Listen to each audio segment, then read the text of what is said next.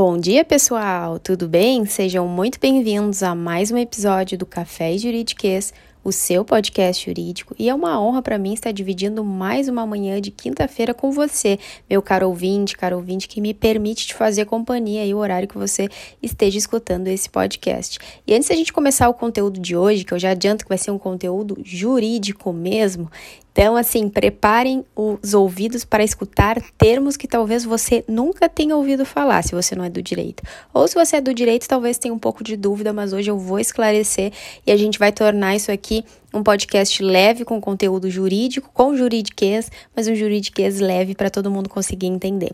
Então, vem aqueles convites que você já conhece no início de todo o podcast. O primeiro deles é para você seguir o café aqui no Spotify, assim você fica por dentro de todos os episódios e não perde nada nesse ano de 2021. O segundo convite é para você seguir o café lá no Instagram, arroba café juridiquês, onde eu posto um pouco de conteúdo e tenho a possibilidade de receber mensagens de vocês e interagir com vocês. Já aproveito também para fazer o convite, se você quiser conhecer o meu Instagram profissional, arroba Carolina Ferg, onde eu disponibilizo diversos conteúdos jurídicos das minhas áreas de atuação, empresarial, compliance, penal econômico e também conteúdo sobre empreendedorismo, oratória, muita coisa legal. E, gente, falando sobre isso, eu quero dizer que nós estamos com as inscrições abertas para a mentoria em oratória agora, para a agenda de fevereiro. Então, se você tiver interesse, vai lá no meu perfil, no arroba Carolina Ferg, vai ter o link na bio.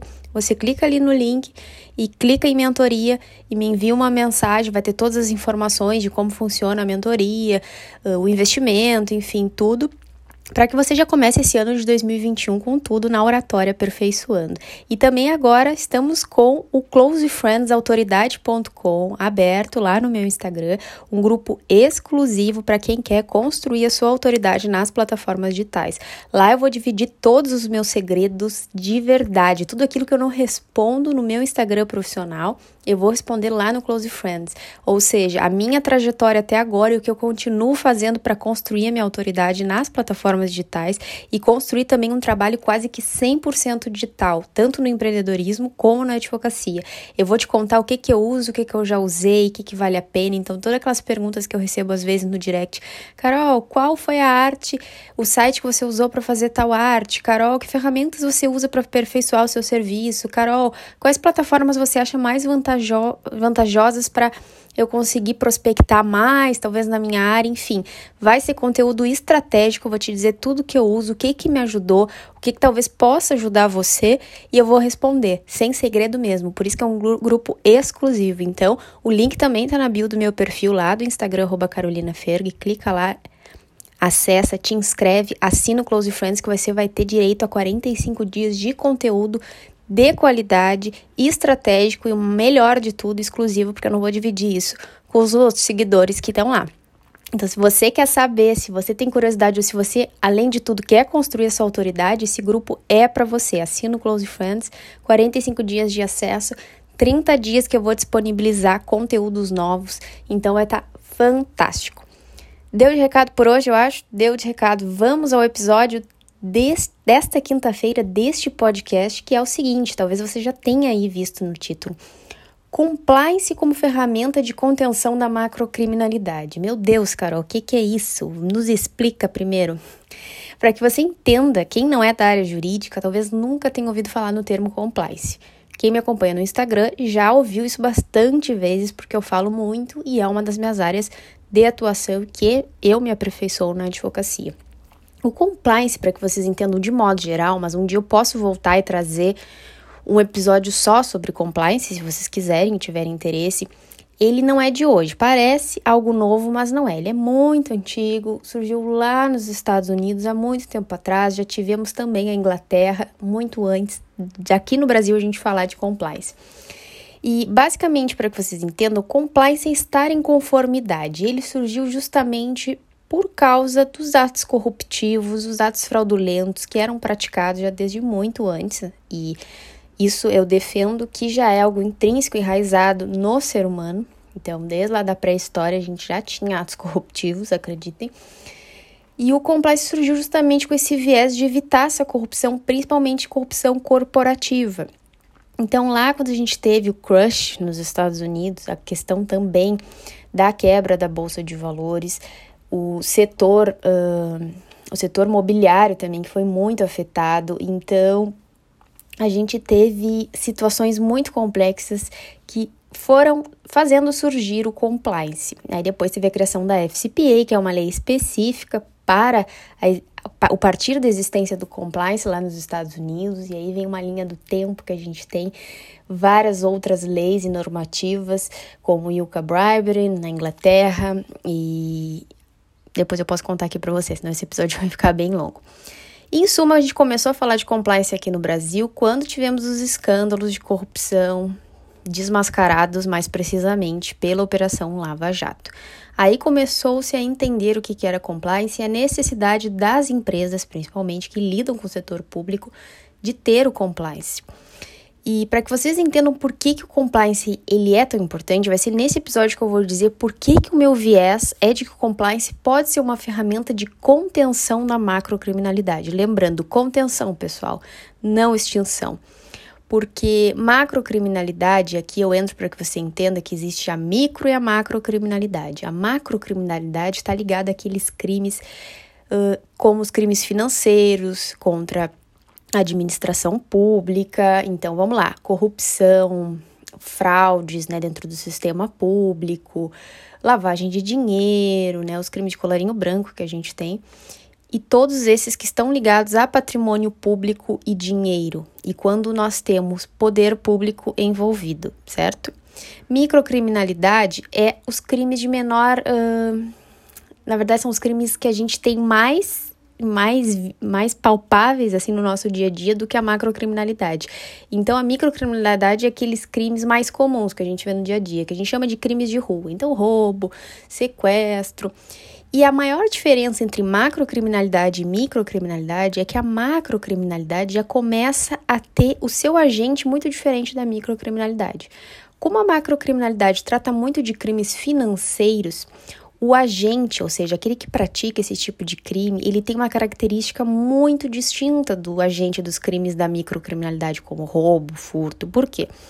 Porque na macrocriminalidade são agentes de alto grau de instrução educacional, muitas vezes que já têm um, uma renda econômica uh, familiar elevada, então, instrução elevada, pessoas de alto poder aquisitivo, que é o que eu digo, de alto poder instrucional pessoas que têm condições, vamos entender assim. Por isso que a macrocriminalidade, macrocriminalidade a gente também chama de crimes de elite, porque o agente praticante ele tem um perfil mais refinado. Enquanto a microcriminalidade a gente vê que são as pessoas que realmente passam algum tipo de necessidade ou não têm condições. O perfil do agente da microcriminalidade geralmente é um perfil muito padrão aquela pessoa mais pobre que não teve condições de estudar, não teve condições de ter um trabalho ou uma vida digna. É o que geralmente acontece. Aqui, salvo caráter, salvo pessoas que realmente não têm caráter e praticam coisas porque são ruins. Então, essa é a principal diferença para que você entenda. E dentro da macrocriminalidade, ela é algo que não é de hoje, pessoal. Corrupção e todos esses crimes que a gente vê não são de hoje, eles são praticados desde muito tempo. E aí eu volto lá na história para vocês. Desde a época dos imperadores, a gente já tinha desvio de dinheiro dos imperadores, que eram o poder público da época. E isso tudo fez com que, voltando lá na Operação Lava Jato, quando a gente teve essa, esse, esse tipo de essa ação da operação que desmascarou muitas condutas de políticos e de também órgãos públicos, uh, e além de órgãos públicos, empresas que lidavam com patrimônio público e tudo mais, o compliance começou a surgir como uma possibilidade de auxiliar na contenção da macrocriminalidade. Porque nós nunca vamos conseguir extinguir e talvez vocês digam que eu estou sendo muito ousada em dizer nunca, mas eu acredito que não, porque como eu falei, tá na raiz do ser humano. Quem tem o jeitinho, quem nasce com o jeitinho de querer desviar dinheiro, e muitas vezes pela tentação, sempre vai ter alguém, sempre vai ter alguém que vai desviar para o lado errado. O que pode acontecer é a gente tentar conter o número de desvios de dinheiro, as ações que a gente tem crimin criminosas dentro do setor público, isso tudo junto também com a sociedade. Então, o compliance serviria sim como uma ferramenta de contenção da macrocriminalidade, que é o que eu quero conversar com vocês hoje aqui, e que inclusive foi tema de um trabalho que eu fiz e depois ao final eu vou convidar vocês para essa leitura, se estiverem interessados, que foi a minha defesa, entre aspas, eu digo, do porquê que eu enxergo compliance como a ferramenta de contenção da macrocriminalidade. Mas de onde surgiu o termo macrocriminalidade? Do direito penal econômico. Ih, Carol, tá ficando complicado demais. Calma aí. Direito penal econômico, eu sou apaixonada. Direito penal econômico, uma das minhas áreas de atuação e que eu quero, assim, crescer muito, que é uma área que eu vejo ainda que tem que ser expandida e não é é um subnicho do direito penal clássico, só que está ligado aos crimes econômicos, aos crimes contra o sistema financeiro nacional, os crimes contra a ordem tributária, todos esses que eu comentei para vocês. Então tem corrupção, tem lavagem de dinheiro, crimes empresariais, tudo aqui ligado no direito penal econômico. E daí surge a macrocriminalidade, justamente do direito penal econômico. E dentro desse conceito da macrocriminalidade, nós temos como protagonistas maiores, lavagem de dinheiro e corrupção como um dos delitos mais praticados e um problema já político-social, principalmente aqui no nosso país, mas não só no Brasil. A gente tem que entender que não é só aqui, embora aqui pareça mais. E para que vocês vejam que isso já é algo enraizado do ser humano, eu falei para vocês que lá na época dos imperadores a gente já tinha constatação de desvios de verbas públicas. E na época eles já tentavam conter para que isso não acontecesse. Eles tentavam friar as práticas ilícitas e começaram a tentar fazer isso através da exigência de prestação de contas sobre os recursos públicos que eram usados pelo poder público na época, que era dos imperadores. E ainda assim, pessoal, eles não conseguiam conter porque o pessoal lá conseguia dar um jeitinho de continuar a os atos corruptivos. Então, para que vocês vejam que não é de hoje, sempre tem esse jeitinho. E o que, que aconteceu?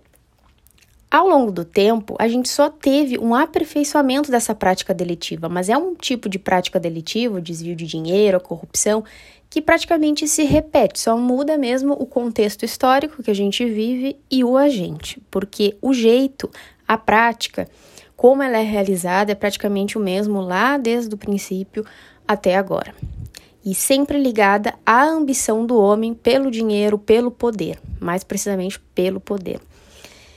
E com o intuito aqui no Brasil, que a gente diz de tentar punir essas condutas corruptivas que começaram a, a ser mais desmascaradas, a gente teve a criação da Lei de Corrupção, que vocês conhecem, que também é chamada de Lei da Empresa Limpa, 12.846 de 2013. Mas uma ressalva aqui, inclusive fiz um post lá no Instagram sobre isso. Lei da empresa limpa. A empresa que comete um ato criminal, criminoso, um ato lesivo, que seja que recaia uma responsabilidade penal, e aqui eu falo corrupção praticada, perpetrada por uma empresa com poder público, essa empresa não vai responder de acordo com a lei anticorrupção. A lei anticorrupção ela vai responsabilizar administrativamente e civilmente, ou seja, sanções administrativas e cíveis. Quem vai responder penalmente, criminalmente, dizendo a pessoa física que está por trás dessa empresa e que concorreu para a prática desse crime. Aí também faço uma ressalva aos crimes ambientais. Quando é crime ambiental, a empresa, no nome da empresa, responde criminalmente. Então aqui a gente tem que ter o um adendo. Lei corrupção não é responsabilidade penal, é administrativa e civil. Mas ela surgiu justamente para tentar coibir esses escândalos políticos e administrativos envolvendo desvios de verbas públicas. E foi um grande avanço, sim, embora vocês saibam e talvez concordem comigo que a gente ainda tem que avançar muito e ela não foi capaz de conter a a prática corruptiva no nosso país. Continuou sendo praticado e continua sendo, a gente está descobrindo muita coisa ainda que não conseguiu descobrir. Nesse cerne, nesse contexto, surgem os programas de compliance como uma ferramenta preventiva para minimizar impactos a nível empresarial, social e econômico. E aí se levanta a necessidade de sociedade, principalmente a sociedade corporativa, quem está dentro de empresas, entender a importância do compliance como instrumento de contenção da prática desses crimes. O carinha ele vai estar lá na empresa e de qualquer forma, mesmo que tenha um programa de compliance, ele pode sim praticar um ato corruptivo, ele pode sim praticar um ato fraudulento. Vai estar intrínseco dele ou ele pode ser uh, coibido, coagido, na verdade, coibido não, né? Coagido a praticar um ato. Pode, mesmo com um programa de compliance. Agora, se a empresa tem um programa de compliance, primeira coisa, é mais fácil detectar riscos de práticas ilegais dentro da empresa. Se tiver um programa efetivo, né? E aqui a gente tem que entrar que não basta ter um programa de compliance, ele tem que ser efetivo, ele tem que, além de ser efetivo, ele ser regular, ele estar de acordo com os requisitos da lei. É uma série de, de procedimentos, é uma burocraciazinha ali. Mas se eu tenho um bom programa de compliance na minha empresa, eu consigo detectar riscos antecipadamente, eu consigo minimizar efeitos de riscos. Então, uma empresa que não tinha um programa de compliance pode ter uma caída tão pior do que uma empresa que tem um programa de compliance. E no caso de eu ter já um programa de compliance na minha empresa, já demonstra socialmente no mercado que eu estou atuando uma certa conduta íntegra. Ou seja, já vão me olhar de uma forma diferente. Não, essa empresa se preocupa em estar com as normas de integridade em dia. Ela tem a sua cultura empresarial, seus princípios, seus valores, mas ela também quer estar de acordo com a sociedade. Então já tem um olhar diferente. Hoje em dia, gente, tem uh, empresas que não conseguem contratar com o setor público, com o poder público, já é uma exigência ter programa de compliance para contratar com o poder público em estados brasileiros e também no exterior. Então, vai lá que tu quer contratar e fazer uma parceria com uma multinacional, ou sei lá, com uma empresa que esteja em outro país. E se essa empresa faz um processo de due diligence, que é o que eu chamo uma investigação prévia, vê que a tua empresa não tem preocupação em estar de acordo com uh, os preceitos regulares, tanto da norma brasileira quanto na tua própria empresa, ter conceitos éticos, ter um código de ética dentro da tua empresa, essa empresa não vai assinar contigo, ela não vai firmar contrato, porque ela vai ver que tu não está preocupado com isso. E outra vantagem, aí teu funcionário foi lá e praticou um ato fraudulento na empresa. Quem é que vai responder isso aí? Você? Não vai ser só o funcionário ali, ele vai responder porque ele concorreu também, mas você que representa a empresa, porque ele leva o nome da sua empresa, ele leva o seu nome e leva a reputação da sua empresa. Então você vai responder penalmente, criminalmente entendeu? Consegue entender o contexto? Então, o programa de compliance, assim, como eu disse para vocês, eu poderia ficar horas aqui falando sobre ele. E o que que acontece? As empresas começaram a ver, opa, preciso pensar nesse compliance aqui, pelo menos para evitar impactos maiores, que se a minha empresa cair, a reputação dela não vai ir para o lixo como uma outra empresa talvez fosse se não tivesse. É mais fácil de reerguer, até mesmo no mercado e socialmente, ainda que fique manchada. E eu tenho as atenuantes também, porque se eu for responsabilizado penalmente, na lei, as sanções penais, ou seja, uh, o castigo que a pessoa vai receber, vai ter umas atenuantes e algumas vantagens se aquele programa realmente for considerado efetivo e que a empresa era preocupada em manter uma conduta regular. Então começou a falar, opa, o compliance é bom, eu preciso do compliance. Até hoje se fala, embora alguns empresários ainda sejam resistentes com isso. Logo, logo vocês vão ver que isso vai se tornar obrigatório e não vai ter mais empresa sem compliance. Só que assim, vai ter muita empresa também fazendo compliance pirata, né? de qualquer jeito. O que vai ser um terror também, a gente vai seguir nesse problema. Mas então, Carol, uh, explica aqui para nós por que, que seria uma ferramenta de contenção da macrocriminalidade. Vamos lá, vamos conseguir entender um pouquinho. Por que, gente? O cenário empresarial ele é um dos cenários que mais é impactado pelas práticas da macrocriminalidade, corrupção, uh, fraude. Só que geralmente está ligado ao setor público. Mas já pararam para pensar que também o que a gente não tem aqui, que é a responsabilidade interempresarial, uh, responsabilidade de pessoas privadas, a gente não tem uma lei de corrupção para isso. Então imaginem o que é praticado dentro das empresas, entre empresas mesmo. E o que é pior é ver que esses crimes eles são praticados por pessoas que têm grau de instrução, que são pessoas que têm um poder hierárquico, econômico, um nível social muito mais elevado do que pessoas que não têm instrução e praticam muitas vezes crimes para comer. Não que seja justificável, mas de certa forma é. É um pouco mais justificável do que essas pessoas. E o cenário empresarial ele é um marco porque é ali onde está a maioria dos agentes que praticam o, o crime esses crimes que eu quero dizer para vocês. Então, olha só, gente, vocês já viram que eu falei aqui também sobre o Al Capone. Por que, que surgiu o termo das lavanderias? E o, Al Capone também, nessa época, ele praticava esses desvios fiscais e já era considerado o fenômeno da macrocriminalidade. Então a gente não pode dizer ah, a macrocriminalidade cresce no Brasil, a corrupção cresce. Não, ela sempre existiu, só que ela estava em diferentes contextos históricos. E aí começaram a existir a criação de, de freios, de mecanismos para tentar proteger o bem jurídico, que é um bem jurídico coletivo, quando a gente fala patrimônio público, administração pública, é um bem jurídico que interessa a todos, não é um bem privado, não é o cara ir ali e furtar a sua carteira ou te roubar a bolsa, né? Que é um bem só seu. Não, a gente está falando de bem coletivo, então é pior ainda e é mais preocupante.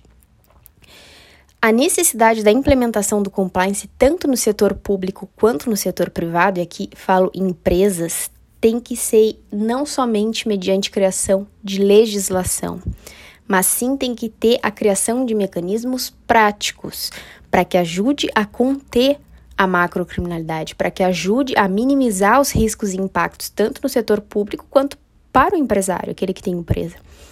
E o compliance ele aborda as diversas temáticas, ele não está só no criminal, gente. A gente tem o compliance civil, a gente tem compliance relacionado ao meio ambiente, a gente tem compliance administrativo, então ele faz um, uma gama, ele consegue atender uma gama de de setores, que não só o criminal.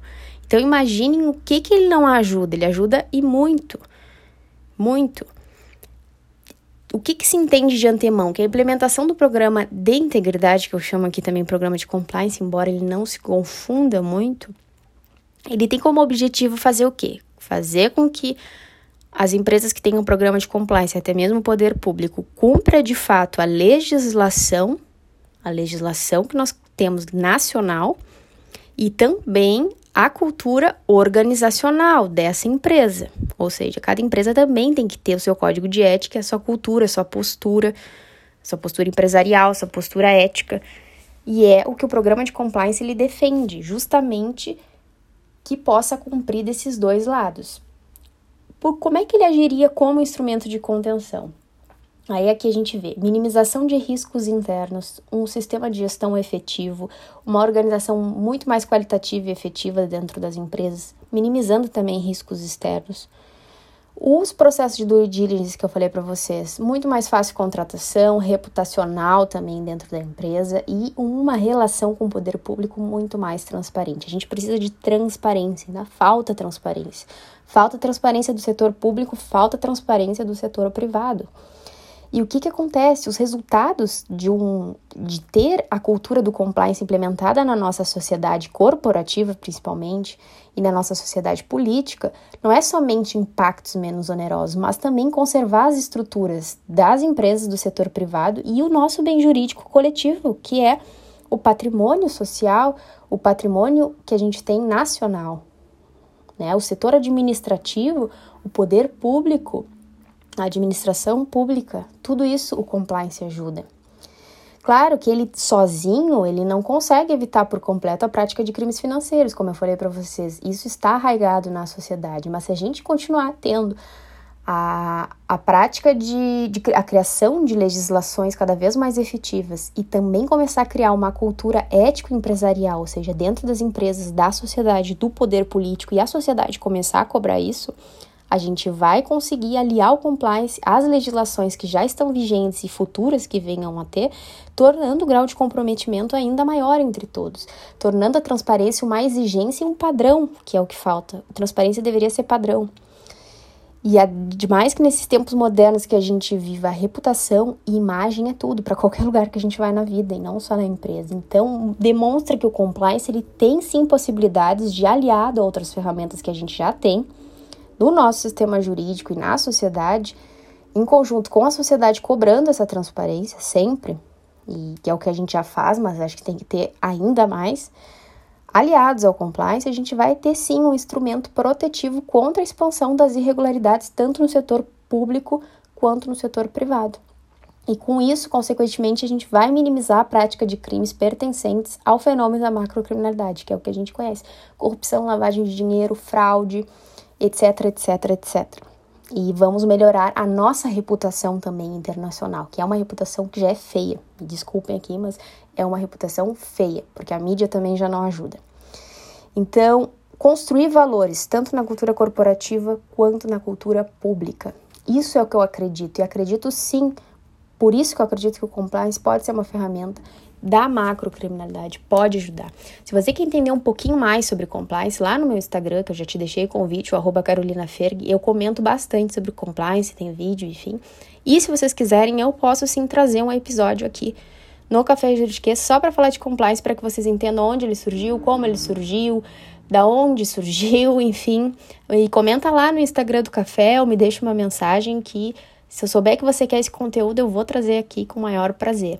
E eu espero que você tenha gostado desse episódio, que ele tenha agregado para você um pouquinho mais de entendimento jurídico e também do que, que eu quis trazer e do que eu acredito que possa acontecer que eu acho que o compliance é sim uma ferramenta de contenção da macrocriminalidade. te convido para você ler na íntegra o texto, o artigo que eu escrevi, Compliance como ferramenta de contenção da macrocriminalidade, que é o texto, que é o título aqui desse podcast, que foi um artigo publicado e selecionado pelo Centro de Pesquisas em Crimes Empresariais, que está atrelado junto ao Ministério Público Federal, à Universidade uh, Estadual do Rio de Janeiro, Universidade do Estado do Rio de Janeiro, e o link está lá na bio do meu Instagram profissional, que eu já deixei, vou deixar aqui o arroba para vocês, então com o maior prazer eu faço esse convite para você ler na íntegra o meu artigo entender um pouquinho mais do que eu também quis dizer aqui nesse podcast, um pouco do compliance. Foi um prazer ter você aqui nesta quinta-feira, me escutando, ou no final de semana, não sei o horário que você está escutando o podcast, mas é sempre um prazer te ter por aqui e eu te desejo um bom restinho de, de dia, de quinta-feira, de sábado, de sexta, um ótimo final de semana e a gente se encontra no próximo episódio, na próxima semana. Um forte abraço e tchau, tchau!